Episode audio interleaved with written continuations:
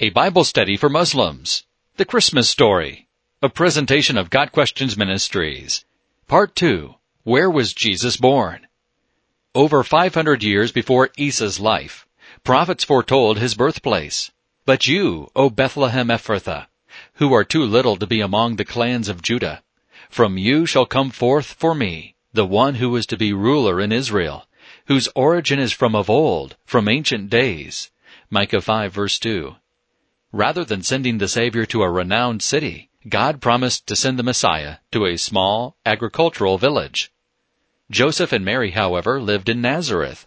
We can find out in this scripture passage how the prophecy was fulfilled.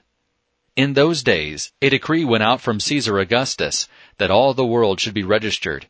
This was the first registration when Quirinius was governor of Syria. And all went to be registered, each to his own town. And Joseph also went up from Galilee, from the town of Nazareth, to Judea, to the city of David, which is called Bethlehem, because he was of the house and lineage of David, to be registered with Mary his betrothed, who was with child. And while they were there, the time came for her to give birth. And she gave birth to her firstborn son, and wrapped him in swaddling cloths, and laid him in a manger, because there was no place for them in the inn. And in the same region there were shepherds out in the field, keeping watch over their flock by night.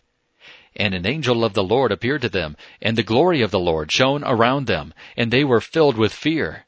And the angel said to them, Fear not, for behold, I bring you good news of a great joy, that will be for all the people. For unto you is born this day in the city of David a Savior, who is Christ the Lord.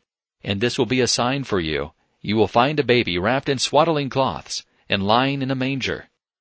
And suddenly there was with the angel a multitude of the heavenly host, praising God and saying, Glory to God in the highest, and on earth peace among those with whom he is pleased. When the angels went away from them into heaven, the shepherds said to one another, Let us go over to Bethlehem and see this thing that has happened, which the Lord has made known to us. And they went with haste, and they found Mary and Joseph and the baby lying in a manger. And when they saw it, they made known the saying that had been told them concerning this child, and all who heard it wondered at what the shepherds told them. But Mary treasured up all these things, pondering them in her heart. And the shepherds returned, glorifying and praising God for all they had heard and seen, as it had been told them. Luke 2 verses 1 through 20. Wouldn't God send this promised king into a royal family? His parents were peasants. His birth town insignificant. His bed a manger. God was pleased to give His Son to the humble who recognize their need for a Savior. Do you recognize your need for a Savior? This has been a presentation of Got Questions Ministries, www.gotquestions.org.